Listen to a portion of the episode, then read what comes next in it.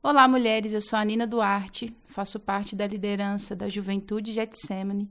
Sejam bem-vindas a mais um Pingo no I, o podcast semanal do Everlast Uma.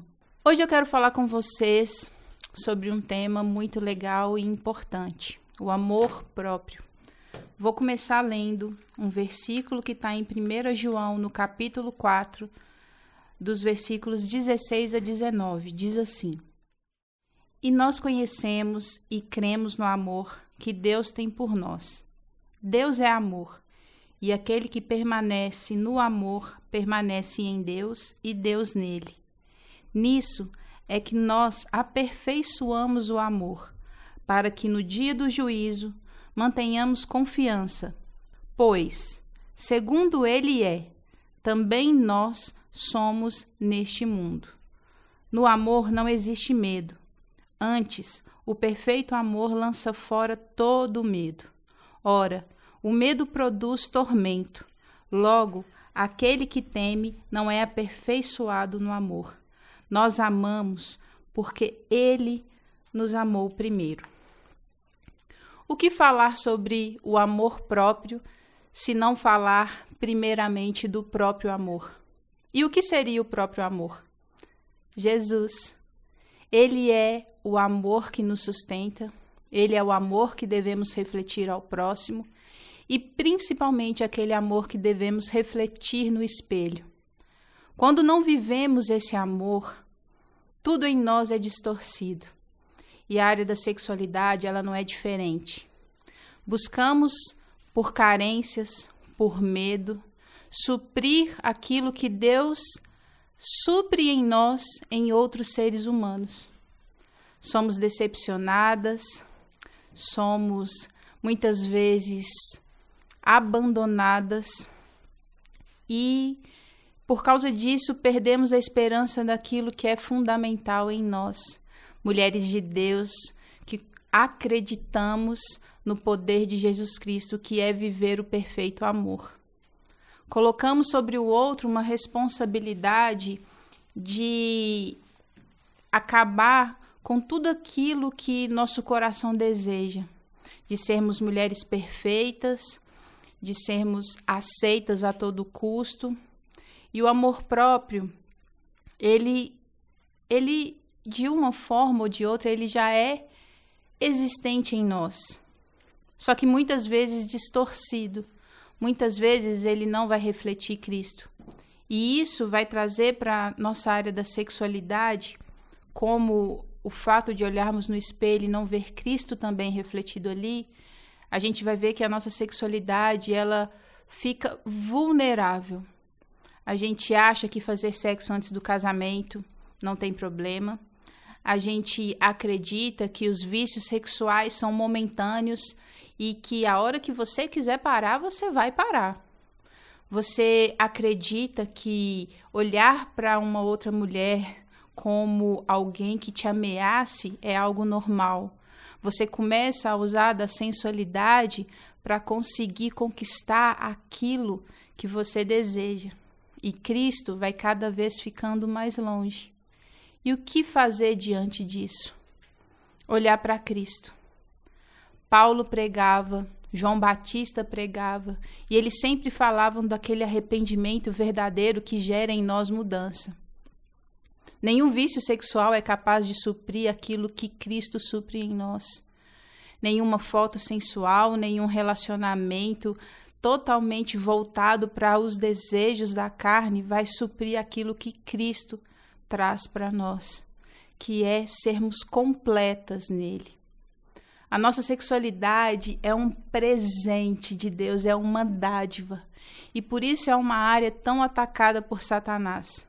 É uma área, muitas vezes, cheia de armadilhas que nos atraem para fazer aquilo que decepciona o Espírito Santo. E acredite, meninas, a força não é nossa. Eu falo por mim. Eu sei o que é lutar diariamente contra vontades que decepcionam o Espírito Santo. Mas eu consegui assumir para ele que sem a força dele eu não seria capaz de vencer nenhuma dessas barreiras, nenhuma dessas dificuldades. Então eu quero incentivar vocês a buscar em Cristo a força que sustenta, a força que direciona, a força que traz paz em meio a qualquer tribulação. Você é preciosa, você é amada, você foi feita para refletir Cristo. E isso é uma honra. O seu corpo não precisa ser exibido para que os outros a desejem. Você não é uma vitrine. Você não está à venda. Você precisa entender que o amor próprio vem daquele que é o amor. Cristo é o amor. Ele é o próprio amor. Então, para que você viva todo esse amor verdadeiro, inverta as ordens. Não busque alimentar o seu ego e só as suas vontades.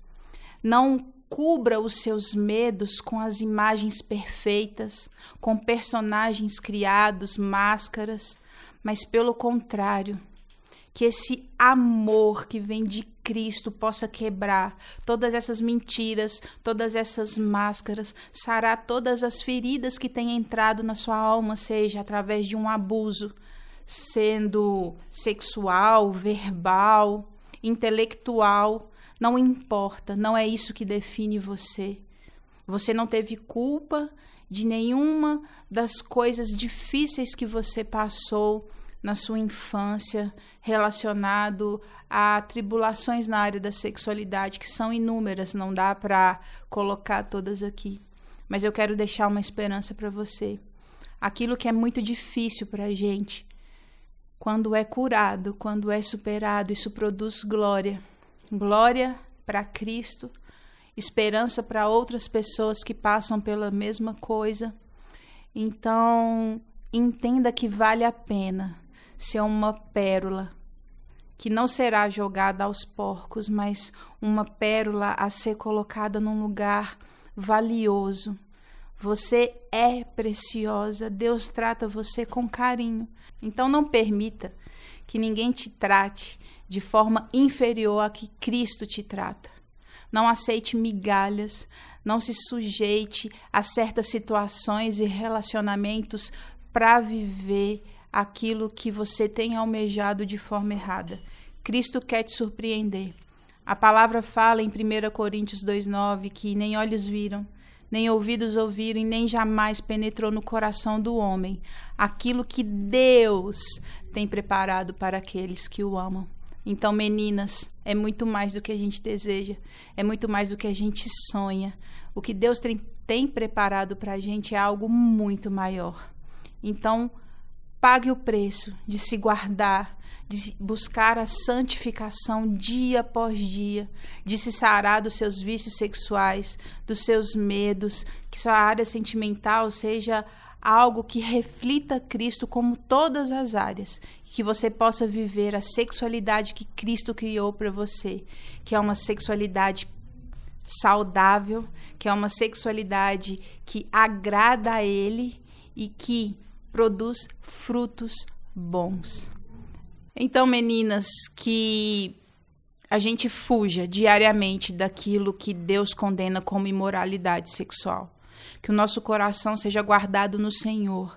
Que todos os dias você possa orar e pedir a Deus para que Ele te dê discernimento, sabedoria. Que Ele guarde seus pensamentos, suas atitudes e suas palavras. E aquilo que for difícil, aquilo que for quase impossível para você não é para ele. Ele conhece o seu coração e as suas intenções. Então, que ele seja a esperança, que ele seja a paz que excede todo entendimento. E que você, ao olhar no espelho, mais do que o seu amor próprio, você possa ver o próprio amor que é Cristo. Eu espero que essa palavra te abençoe. Foi com muito carinho que ela foi feita.